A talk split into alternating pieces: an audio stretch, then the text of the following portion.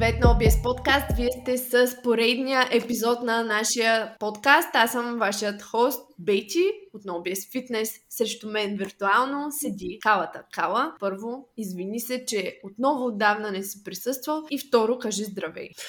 Ами, всъщност ще кажа здравей. На второ място ще се извиня. И на трето място ще кажа привет на аудиторията, която е предимно дами, мисля. Не бих казала. Може би, може би 60 на 40. Не мисля, че съм липсвал много, но да. да, но все пак това е проява на учтивост. Извинението. Се сещам за онази песен. Винаги, когато стане въпрос за извинение под една или друга форма, не знам защо сещам се за оная песен. It's too late to apologize. Сещаш ли се? Да, то бит не беше ли на Timbaland? Timbaland, да. Anyways, днеска хора ще си поговорим малко така по-чил, по-свободно с кавата. Няма да е толкова информативен епизод, колкото просто да наваксате с нас, къде сме ние, какво правим, защото аз хубаво си говоря, обаче мен някой, ако не ме пита също, нали, някой друг човек, аз доста рядко ще тръгна да обяснявам в епизодите за себе си, както и кавата по същия начин, той качва видеа, но тук рядко говорим за нас самите какво правим, така че един вид ще си кетчъпнем двамата помежду си, пък и с вас и ще си поговорим за някои по-конкретни неща по-нататък в епизода от гледна точка отново по-скоро на ежедневие и на майндсет, на това как трябва да сме настроени спрямо тренировките си, особено когато сме в периоди, в които просто обстоятелствата не са идеални и може би вие колкото повече време изминава, в което вие тренирате, сами го забелязвате, че няма идеално време, няма идеални периоди, в които ние можем да правим всичко точно както искаме. Винаги какъвто и план да има, винаги нещо ще се обърка в този план, така че и това ще го обсъдим след малко. Та, нека първо аз да те попитам, ти Кала, в момента как тренираш, в каква фаза от тренировките си, кажеш две думи, какво правиш в момента, на каква степен програмата си, какви са ти плановете за близките месеци и така. Така, тренирам се в момента, както си тренирам от вече, може би, 3 години. Тренирам 3 пъти седмично като аз съм казвал в видеа, мисля, че и в подкаст съм казал, но когато качвам, тренирам три пъти цялото тяло. Сплит от типа на клек, бутащо упражнение за гърдите, упражнение за задната врия и след това някакви други упражнения. Това е първата и третата тренировка. Втората тренировка по средата, нека я наречем тренировка Б, първата и третата с АйЦ. Тренировка Б е клек, военна преса и мъртва тяга или по-скоро тук схемата е клек, някакво бутащо упражнение, което може да бъде вариация на другите упражнения и накрая нормална мъртва тя. По другите упражнения аз пропуснах да кажа другите бутащи упражнения. Това имах предвид като контекст. И накрая на всяка тренировка си избирам да правя някакви по-специфични и изолиращи упражнения, като за момента схемата е следната. Премахнал съм лежанката и планирам да си остане така за близката, може би, година някъде. Като съм заменил лежанката с кофи с тежест. Причините са доста, може би ще направя видео. Но схемата ми е клек, след това кофи, след това гребане, след това скъл кръшър и изгъване за бицепс с прав лост. Това е тренировка А. Почивка, след това тренировка Б е клек, военна преса, мъртва тяга, набиране и две упражнения за ръце, които обаче са различни от тези, които правя в тренировка АИЦ, сгъване за бицепс дъмбели и разгъване над глава едностранно с дъмбел и последния ден е отново като първия клек, кофи, гребане и за ръце пак с прав лост и а, сгъване за бицепс с прав лост и разгъване за трицепс с а, прав лост кълкършър. Като това, по което се различават дните един от друг, спрямо тези упражнения, които се приповтарят, понеже клекът се повтаря, някои други упражнения също се повтарят кофите, е схемата на натоварване, като съм си разделил блоковете или така да кажа периодите. Един цял блок е разделен на два микроблока, обем, период в който правя 5 по 5 и период, в който правя 3 по 3, съответно едното е малко повече обем, другото е малко по-висок интензитет и малко по-нисък обем. Целите им в момента са покачване на сила и мускулна маса, както е всеки път. И честно казвам съм малко excited, даже не малко excited, защото най-накрая ударих PR значителен на военната преса. Мисля, че това се дължи на това, че удрям по-стабилно ръцете и не само. Кофите мисля, че също са ключов фактор, даже мисля, че те са ключовия фактор. Също ударих и пиар на кофите, което е сигнал за това, че има някакво подобрение в бутащите мускули. На другите упражнения все още не съм направил пиари, но наближавам пиар територия. На клека последно направих 175 3. 200 кг мъртва тяга за 3 тройки, между другото бяха доста леки и с доста бавни негативни, някъде около 3 секунди пускам. Да. В момента тежа 88-9 кг. Качвам. Някои дни даже, ако съм турбо наяден и съм пил доста вода, сол, съм 90 кг, което значи, че по време на самата тренировка може и да съм 90 кг. В смисъл 90 кг наяден и така нататък с дрехи. И с това лично тегло направих 72,5 на кофите допълнително за 3, 2, 2-2, което си е PR като общо тегло повдигнато. За сега целите са ми да си подобря малко клека, малко мъртвата тяга, малко военната преса, още малко кофите. Ще направя една почивка, като си постигна тези цели. Гребането също, между другото, пропуснах, но и него искам да го подобря. Общо всички основни упражнения, които правя в момента, искам да ги подобря. Най-вероятно набиранията няма да ги подобря, понеже те никога не са били с приоритет. Винаги в програмата са били почти на последно място и никога не мога да им отдам приоритет. Та, след това ще направя една почивка, може би 4-5 дена, нещо такова. И след това ще се върна към същия блок. Може би ще променя някои допълнителни упражнения, които правя. Цялостно мисля да задържа този подбор от упражнения като основни клек, мъртва тяга, военна преса, гребане, кофи и набирания. Да, нещо, което не се променя общо взето нито при тебе, нито при мен. Ми е лежанката. Да, единствено лежанката и аз не в момента съм я спряла. Последно, преди няколко месеца имах малко проблеми там с гърба, с, а, не с гръбнака, а по-скоро с междуребрените мускули. Та реших да спра малко лежанката и между другото доста добре ми се отрази. Според мен и двамата сме имали проблем просто заради клетката в нашата зала, понеже изкарването там е доста кофти, когато няма кой да ти подаде лоста. Да, при мен е... се получаваше едно доста неприятно натягане в ромбоидите да, в точно.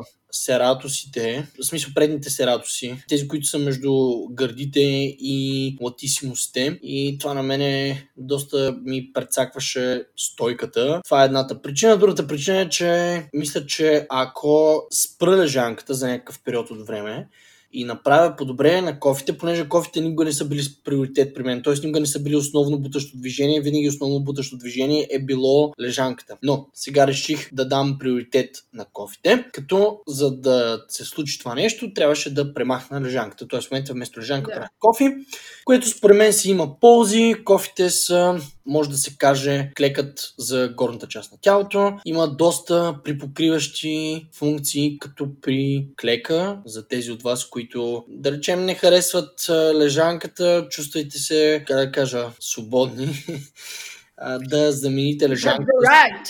Точно така имате правото да замените лежанката с а, кофи с допълнителна тежест. Само няколко приказки искам да кажа. Има си стреч рефлекс при кофите, има си доста добро обтягане на гърдите и на раменете, нещо, което има при клека, особено при лоу-бар клека в долната точка, има доста обтягане в задните бедра. При кофите обтягането е в гърдите и раменете, т.е. има потенциал за muscle damage, упражнението също така има и много голям потенциал за дългосрочен прогрес и съответно може да се изпълнява безопасно, ако нямате проблеми с раменете. Сега обаче това да, не това не е темата в момента. Не, просто но... да кажа. Да, да, доста важно уточнение и също така, понеже ние сме говорили за четирите основни упражнения. Поред мен все пак, ако сте начинаещи, трябва да включите лежанката и ако решите да изключвате за някакъв период, след това пак да си я върнете. Тоест, ние в момента двамата сме изключили, аз поради друга причина, просто за да дам малко повече фокус на долната част, понеже при мен горната част много лесно се развива и тъй като имам и дълги крака, наистина доста голям капацитет от възстановяването ми се заема, когато тренирам два пъти горна част, имам и лежанка, така че реших да я спра, за да мога да дам приоритет на някои други мускулни групи, като например квадрицепса. Та, нали, не сме изключили и двамата за винаги лежанката като упражнение, просто си имаме дадени цели, заради които сме го направили. Та, окей. Общо взето, ако и жени слушат този епизод и са начинаещи трениращи, няма абсолютно никаква причина, поради която и вие да не можете да следвате една такава програма като на Калян. Той сега мисля, че всъщност е махнал втория клик. Махнал си го, нали? Да, просто защото когато навляза в периода с тройките, по-низкия обем и по-високия интензитет, няма как да правя три клека седмично това се да. прави от начало, за да се предизвика да се разруши хомеостазата. Да, наслагване на тренировачен стрес, така да се Да, и след това, една-две седмици след като премине това наслагване на умората и може би като поставиш някакви пиари за обем и цялостно за повече дорения, след като намалиш обема, след това даже изведнъж набъбваш и някакси целият този резултатите, по-скоро адаптацията от целия този стрес бива реализирана и съответно след това си готов да натискаш с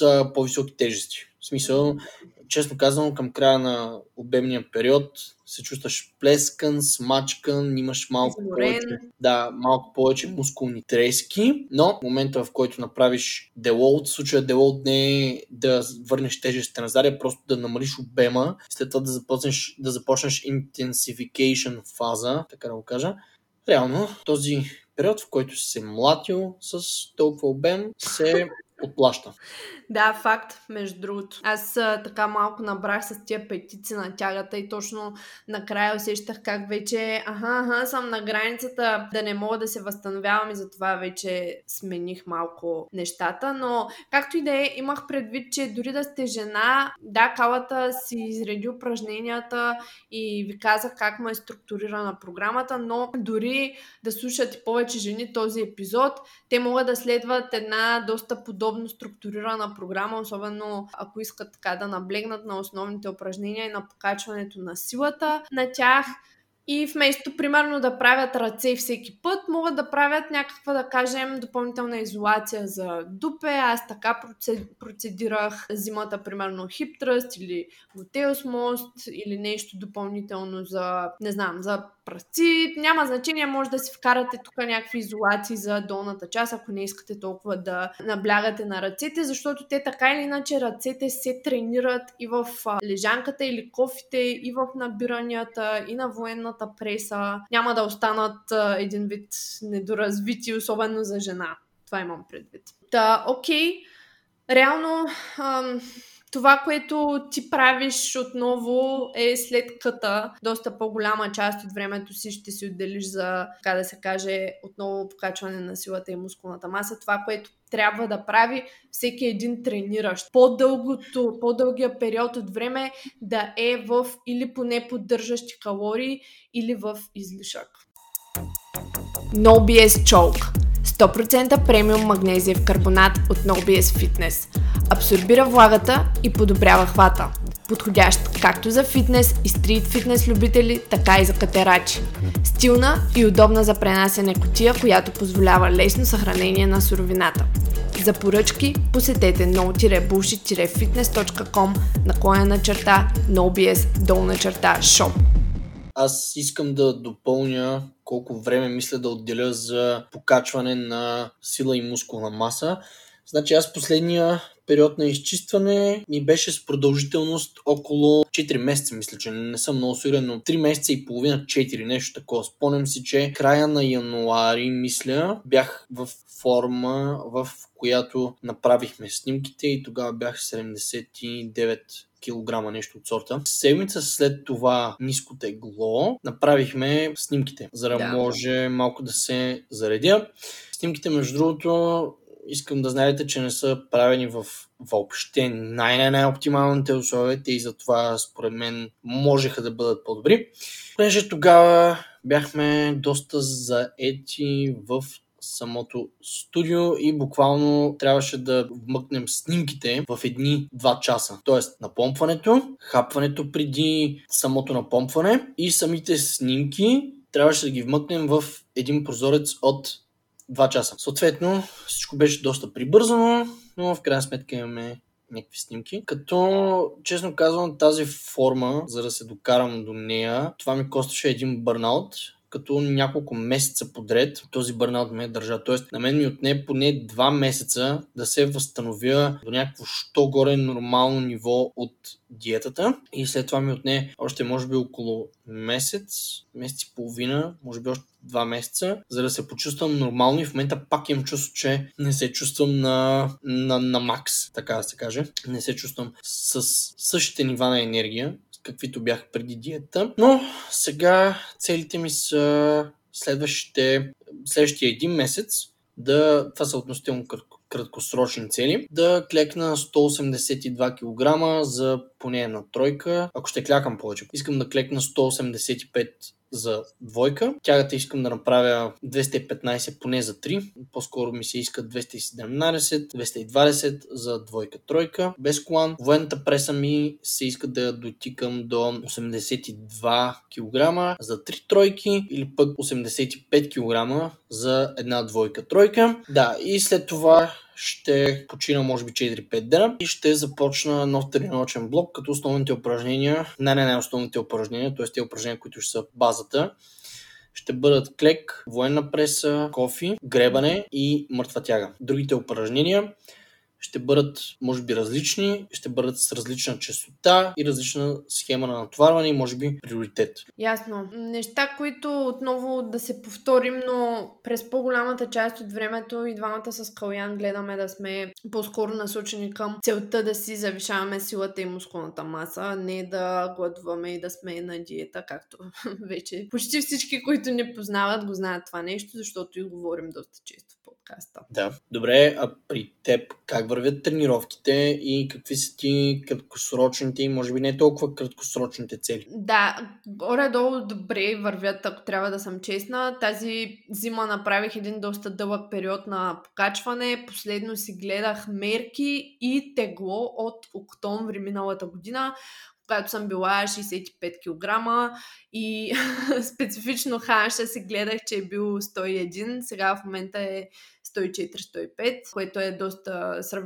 сравнителна разлика, така сравнително явна разлика в сантиметри. Също така, естествено, Италията ми е била, била доста по-малко, но като килограми, общо взето има една разлика от към средно 7 кг.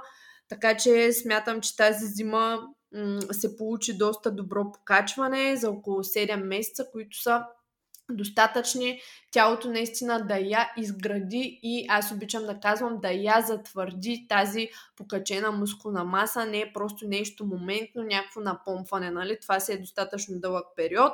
Това, което се случва обаче при мен, както всяка година, е, че натурално, по един натурален начин, аз започвам да губя своя апетит, когато се стопля навън. Супер много, при мен е тялото много се влияе от сезоните, зимата си качвам и така мазнинки, ставам по-флафи, когато е по-студено, винаги и по натурален начин аз свалям лятото, поне няколко килограма, просто не ми се яде. И това, което забелязах, че тук напоследък се случва от около един месец, просто нямам апетит, имам зверска жажда, пие ми се много вода, буквално ми пресъхва устата, но не ми се яде. Особено, знаете, аз наблягам основно на непреработени храни, както и калата, но с тези непреработени храни просто съвсем апетитът ми заминава, защото те ме засищат много. и дори от време на време ми се налага от към въглехидрати да ги ротирам с някои неща, които нямат толкова фибри. Например, разни а, лаваши, такива неща, които са просто от нормално брашно, за да мога един вид да си набавя калориите. По принцип това нещо не го правя. Следвам си интуитивно сигналите на тялото, но тази година имам още някои цели, които така, в близките няколко седмици искам да си ги ударя като таргети и вече наистина да приключа с този период. И всъщност това, което се случваше напоследък при мен е, че последният месец аз малко се карам да ям повече, отколкото ми се яде просто защото искам... Поставила съм си някои цели от към военна, искам може би да ударя вече тези а, прочути 40 кг. Ще видим за колко повторения ще са. Дори да е за едно, пак ще се изкефя, ако е с а, добра техника. От към клек имам някои цели, от към тяга също ще видим докъде ще стигнем. Но общо взето имам си още някои цели с а, тежестите и може би към средата на юни вече ще си намаля храната, защото така или иначе не ми се яде. Но искам тук да съм много ясна, това намаляне на храна не го правя заради вън външни фактори и няма да го направя заради външни фактори, за да съм на диета, за да вляза във форма за плажа или нещо подобно. Просто не искам много продължително време да се контрирам интуитивно сигналите на тялото, защото наистина даже имах едни периоди, в които вече имах проблем малко с храносмилането, малко ми се гадеше преди около месец, не можех да ям. Това за мен са достатъчно признаци, че трябва да си намаля храната. Даже в момента използвам папаин, което е про- протеолитичен ензим, т.е. спомага освояването на белтачините, просто за малко леснение на храносмилането и наистина ударяли си там заветните тренировки следващите една-две седмици. Малко ще си намаля храната, за да си дам, така да се каже, една почивка, така че това е изцяло вътрешна моя мотивация, нали, не го правя за някаква фотосесия или за да изглеждам по някакъв начин. И между другото, тази зима доста така се научих кала да си харесвам тялото на различни килограми, което е нещо много позитивно. В смисъл, нали, харесвах си се и есента, когато бях малко по-изчистена, тази зима не ми е пречило изобщо, че си хапвам повече, че съм малко по-флъфи, така да се каже. Ти и ти, като си хапваш повече, съм забелязала, че изобщо това не те натоварва по някакъв начин, смисъл за външния ти вид, даже напротив. Ами не, аз смятам, че то е необходимо. Не, че е необходимо, но цялостно много хора приемат качването като един вид процес, в който трябва да омазниш, но един вид това е единственото, което получаваш от покачването. Ами не е така. Повечето не, хора да. всъщност просто не качват правилно, да. т.е. не се напъват достатъчно в залата и съответно тази, този излишък калориен, в който те се поставят, mm. е неоправдан, т.е. той не бива вкарван в добра употреба. И съответно оттам идва този страх да се качва. Днеска, между другото, качих видео тази тема. Mm-hmm. В зависимост от това кога е пуснат подкаста, най-вероятно вече видеото ще е качено, така че можете да отидете, да отидете и да го изгледате. Говоря точно за това. И не само някои други неща. Също, да. Да, и това още ще да допълня за моите тренировки. Зимата доста добре се получи, защото постепенно аз си увеличих частотата на мускулните групи, преминах към три пъти цяло тяло тренирах а, всеки път цялото тяло. Имаше един момент, в който правих три клека, един заден. В първия ден тренировка А, един заден клек с RDL, тренировка Б, преден клек с конвенционална тяга и тренировка С, отново заден клек, но по-висок интензитет, по-низки повторения и отново RDL. Т.е. три клека, три тяги и по едно бутащо упражнение и отделно вече е след тях а, допълнителни упражнения, изолации. Така че тези тренировки мен по естествен начин ме накараха да ям повече. Тогава това беше, първо беше декември, после имаше януари, февруари такъв период, в който бая натиснах и буквално по естествен път аз ядах близо до 3000 калории. Като това не искам някой да го приема като някаква чиста монета от към калории. Аз съм ги яла, защото буквално съм имала нужда по един ден между сесиите да се възстановя максимално. Опитвах се да спя много добре, достатъчно часове, за да мога на следващата сесия аз да вляза готова отново да си ударя всички мускулни групи при такъв тип тренировки, ами да, то тялото си иска храна. Вие ако не я давате, дори най-вероятно ще започнете да имате болешки, повече мускулни трески. Нали, става по естествен начин това завишаване на храната и ти си имаш апетит. И горе-долу тогава хапвах по около 2800, някои дни дори 3000 съм стигала, но гледах да не падам под 2500. Тоест някаква, някаква база от 2500 калории, за да знам, че съм в излишък и вече по апетит около наистина тежките тренировки 2,8 до 3. И също искам да кажа, че когато вие решавате да сте в излишък, тези допълнителни калории трябва да идват равномерно от всички макронутриенти. Ти спомена Кала за това, че не се оползотворяват както трябва допълнителното калории.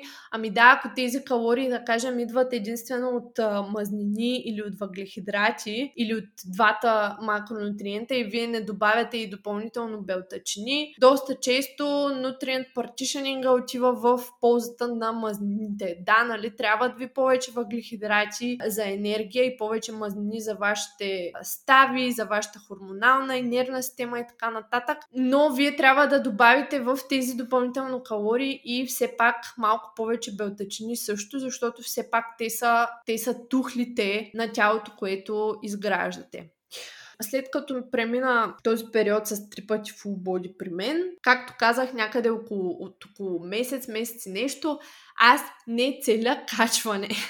Аз съм на едни калории, които са, не са излишък по принцип за мен. В смисъл 2300 калории за мен не са излишък, те са ми в диапазона на поддържащите калории. Но и нали моята цел беше тук за последния месец, в който нямах толкова апетит, просто да си затвърдя мускулната маса и да си правя рекомпозиция. И се оказа, че тази рекомпозиция наистина се случва. В смисъл аз продължавам да качвам мускулна маса. То не е точно рекомпозиция, това е малко абстрактно понятие, но аз продължавам да качвам мускулна маса и аз го виждам това нещо по начина по който изглеждам и най-малкото защото си вдигам силата. В същото време аз не ям в излишък. И, нали, съответно и не качвам толкова много килограми на кантара. Което е много странно, защото 2000 няколко, 2200-300 калории на мен ми се струваше се едно, нали, няма да продължа да качвам мускулна маса, но явно когато си яде човек храните, които са качествени, които му доставят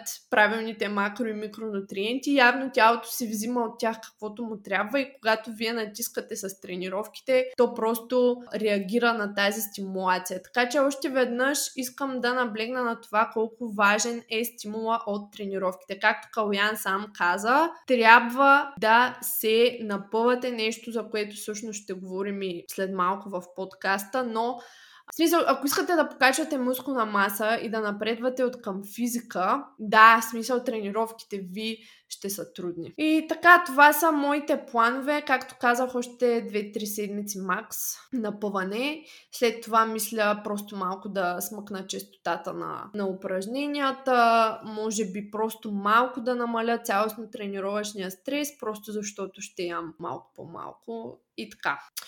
Това е, мисля, че за нас двамата като цяло.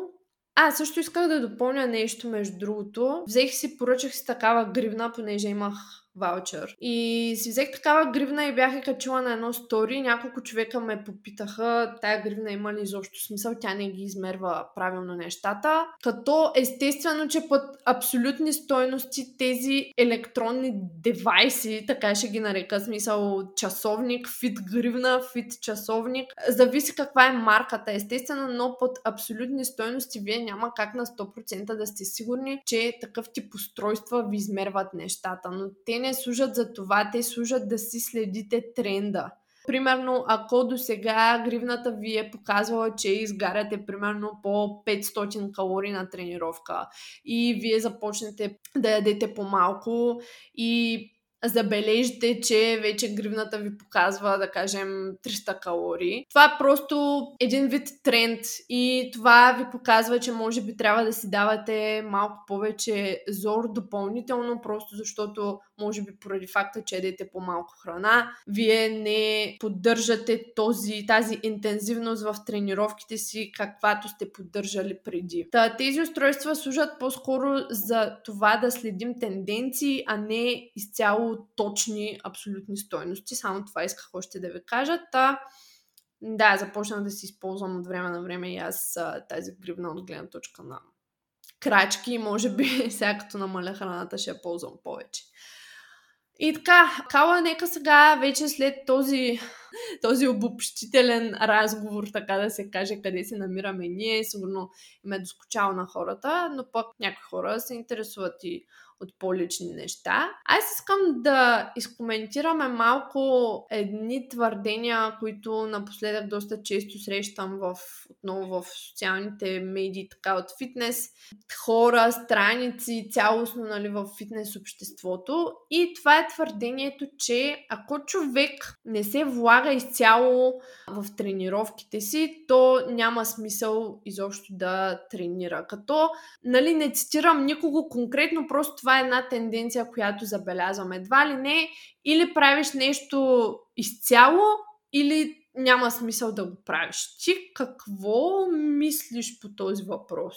Ако става въпрос за тренировките и ако става въпрос за това, че трябва да се състезаваш, да, тогава този начин на мислене ще те изтиска от гледна точка на потенциал, т.е. ще извлече потенциала, който имаш, защото като цяло няма друг начин това да се случи. Но ако говорим за човек, чийто живот не е само тренировките, общо взето не трябва да мисли по този начин. Mm-hmm. По-скоро трябва да се цели да изкара, нека го кажем, 90-95% от това, което генетиката му позволява, но да се развива това, което е важно за него. Тоест, аз предполагам, че по-голямата част от хората, които ни слушат, не са състезатели. Mm-hmm. Ако са състезатели, нищо против състезателите, тогава целта е мястото, а здравето остава на заден план. Ако говорим за един човек, който има работа или бизнес, семейство и така нататък, който обаче иска да изтиска това, на което е възможен, общо взето той няма да може да дава на което е способен. 101%, просто защото той има и други фокуси в живота си. Може би дори тренировките са, пак са важни за него, но не са толкова важни, колкото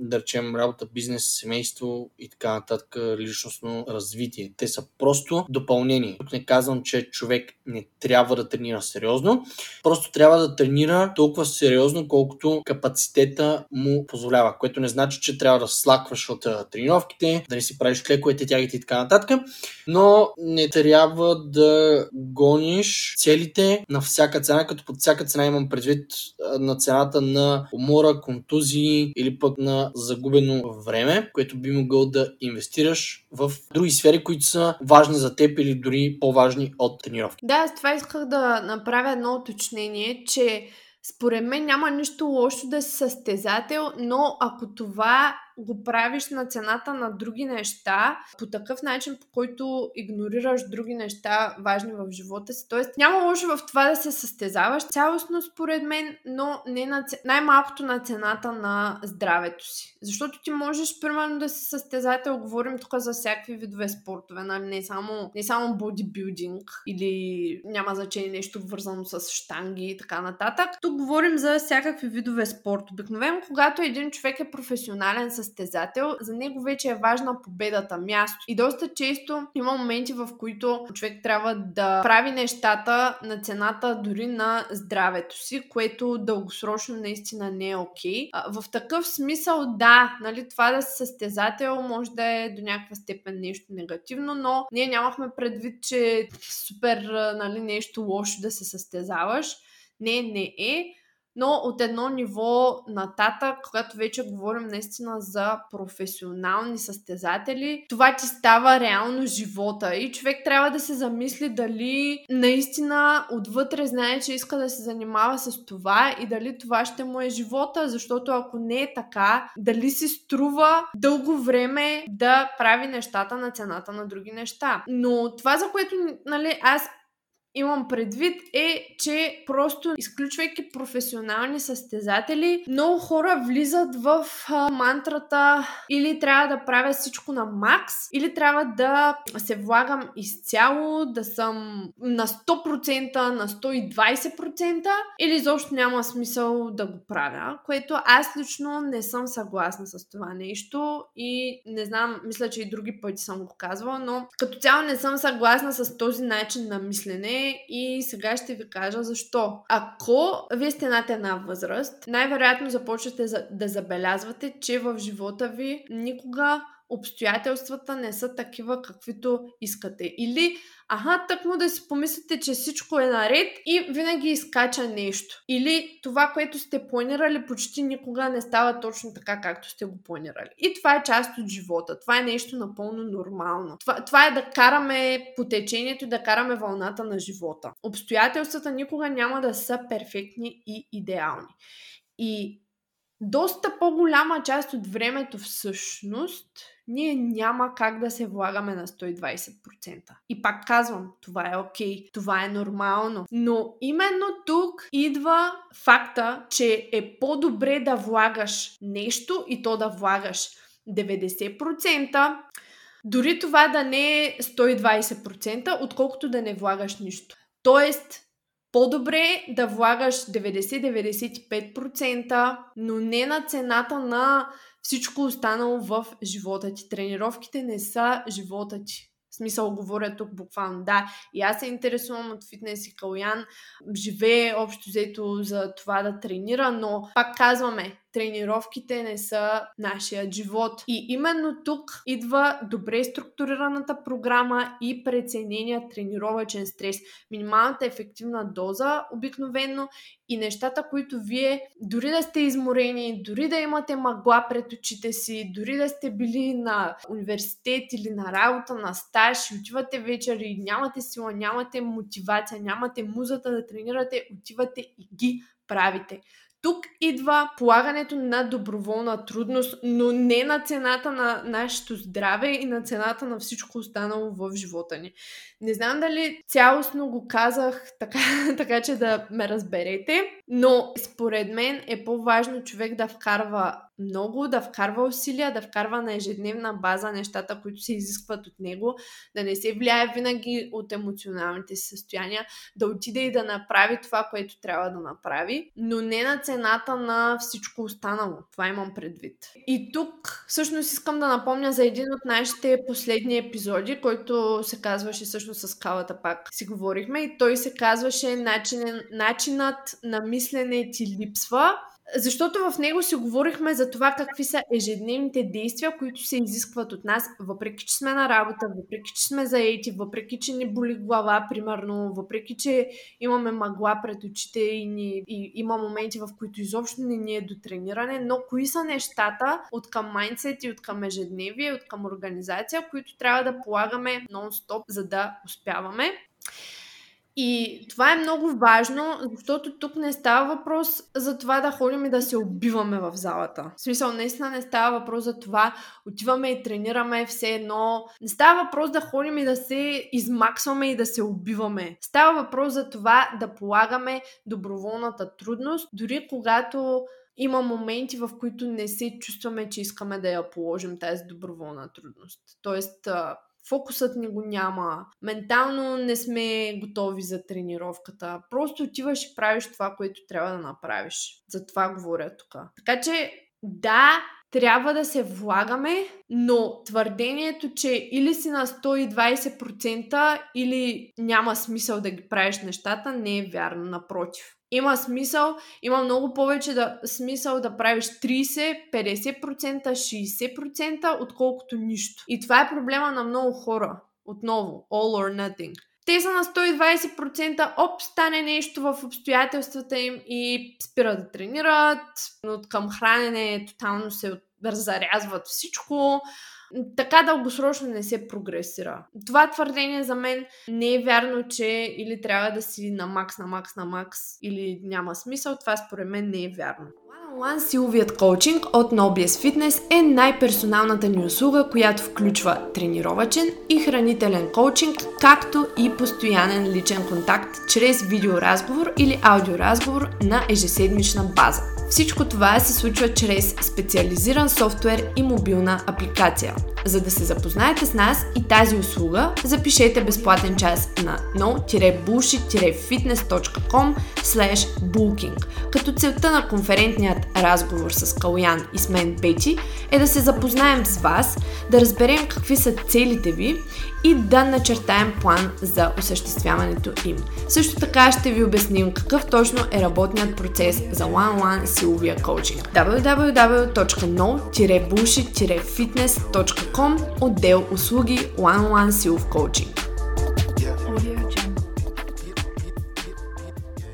Та винаги има смисъл да полагаме доброволна трудност. Най-добре е тази доброволна трудност да е премерена по някаква форма на добре структурирана, поне тренировъчна програма спрямо вашия стрес в ежедневието. Ако вие сами не можете да го прецените, най-добре си наймете треньор за тази работа, да си спестите поне тези главоболия и най-добре е да прилагаме буквално, как да го кажа, нали, в момента, понеже постоянно цитирам тези проценти, може би едно 80-90% от а, капацитета ни за тренировки, за да може да ни остава все пак силата и мотивацията и волята за други неща, освен нещата, които се случват в залата. Ти какво мислиш? Моето мнение е, че човек, ако няма цели да се състезава, няма причина да тренира, да речем, 4 часа в залата, освен ако, да знам, това не му е главната цел в живота. Но тук това не е целта. Уважавам на всеки човек целите и желанията, но ако човек си е претеглил така нещата, че за него тренировките са просто допълнение към живота и средство за подобряване на живота, средство за подобряване на визията, средство за подобряване или поддържане на доброто здраве. Човек няма работа да се натиска на 120% или 101 или 105%. Общо взето човек трябва да гони максимума, но който обстоятелствата му позволяват без да нарушава своите ценности. Тоест, ако един човек цени да развива бизнеса си и семейството си, т.е. не да развива семейството си, а да цени семейството си, цени да прекарва време с семейството си този човек не може да си позволи да седи 4 часа в залата, не може да си позволи дори тренировките да са му толкова изцеждащи, така да се каже, т.е. да се напълва на абсолютен максимум във всяка една серия, да стига до отказ, да прави супер голям обем, да гони постоянно нови и нови пиари. Не, този човек ще трябва да гони максимума,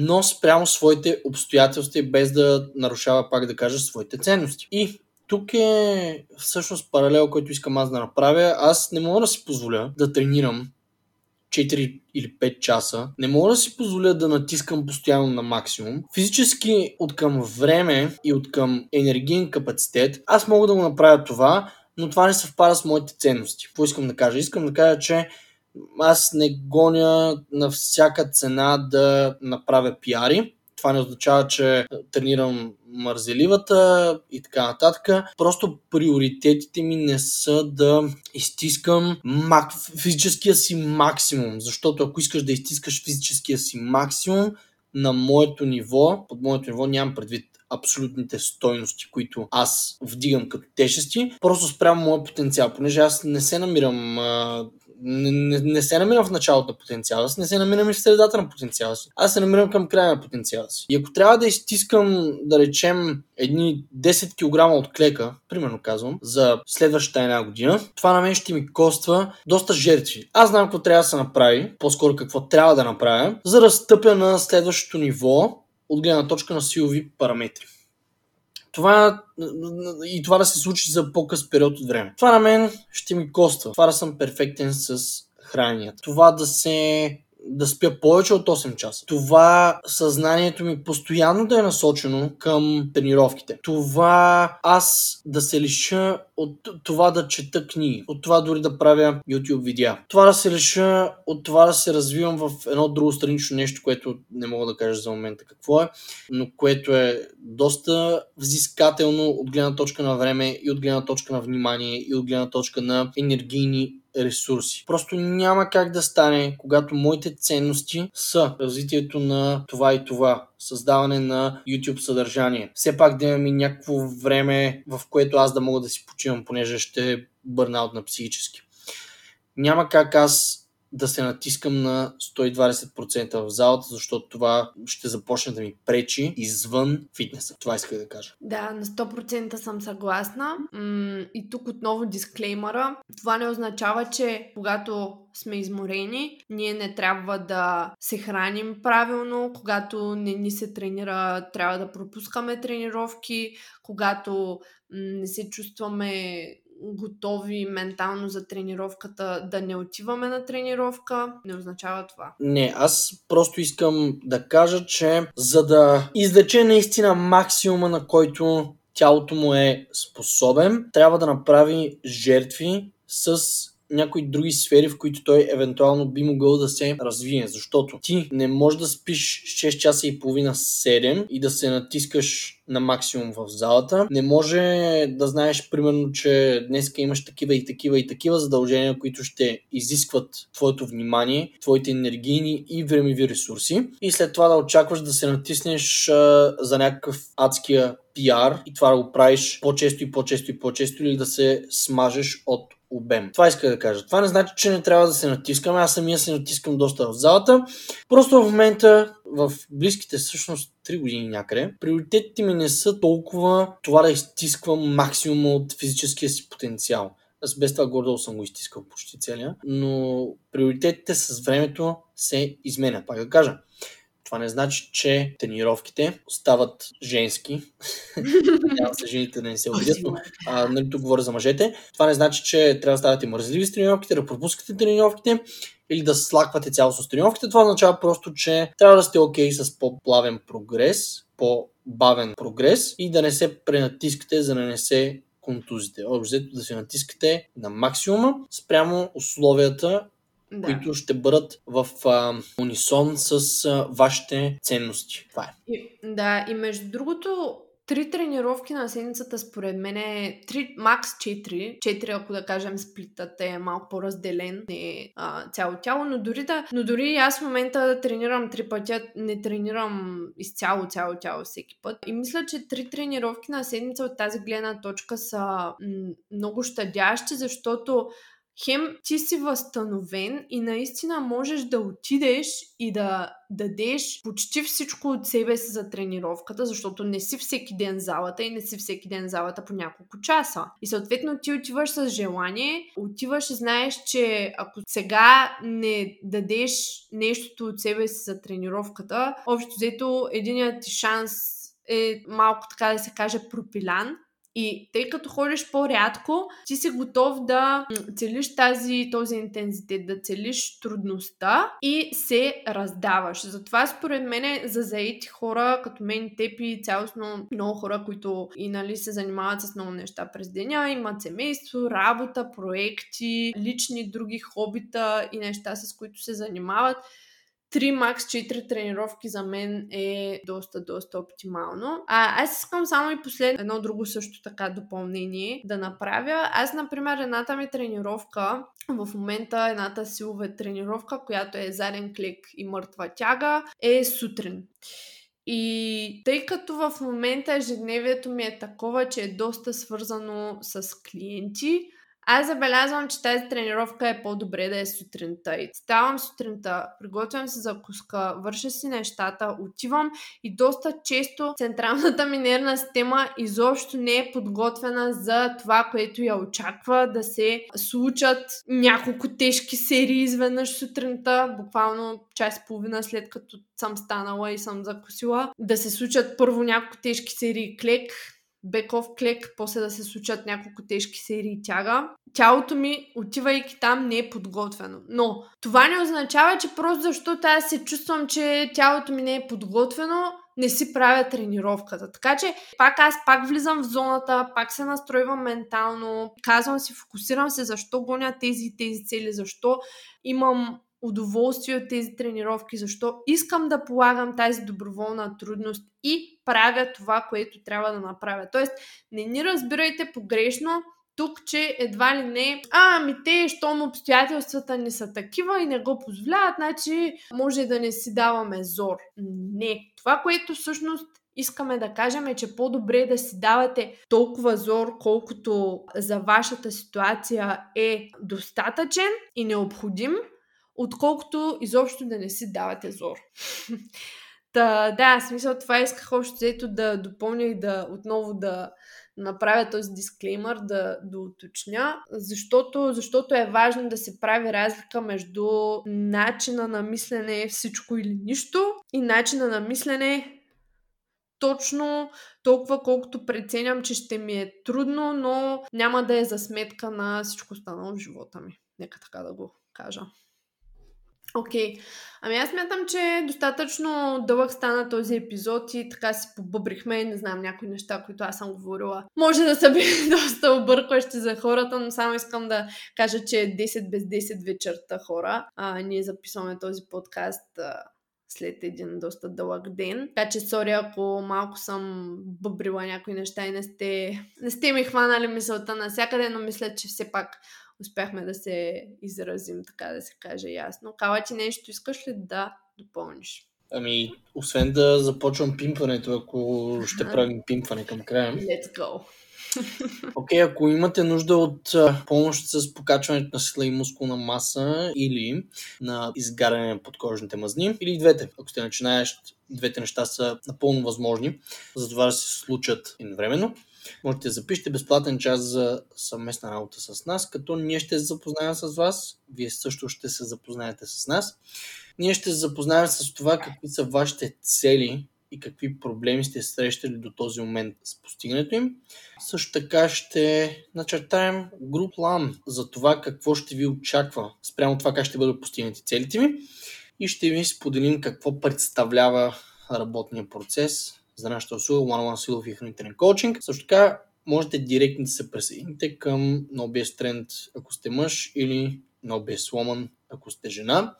Или пък лятото вече е тук, вече сме юни месец нали така? Да, юни месец сме. Вашите ръце със сигурно са по-потни в сравнение с това колко потни са били зимата, което означава по-висок риск от изпускане на тежки штанги, следователно една потия магнезия в карбонат ще бъде вашето решение на OBS Chalk, можете да закупите от сайта ни. Това е. Съвсем скоро очаквайте и една нова услуга, която дори ще е с достъп, единствено всъщност не доста повече фокуса, единствен фокус върху вашето хранене. Обмислям да пусна изцяло само единствено хранителен коучинг, който е с много повече фокус върху вашата вътрешна нагласа за нещата, дори вие да нямате точни и конкретни цели от към естетика, примерно не задължително нали, само да сваляте мазнини или нещо, което звучи звучи по-повърхностно, а като цяло, ако искате да изградите малко по-постоянни хранителни навици, съвсем скоро, най-вероятно след до, до около месец максимум, тази услуга, отделно хранителния коучинг ще присъства също в сайта ни, за която ще се грижа цяло аз. Така че, ако някой се интересува от това, да проверява редовно.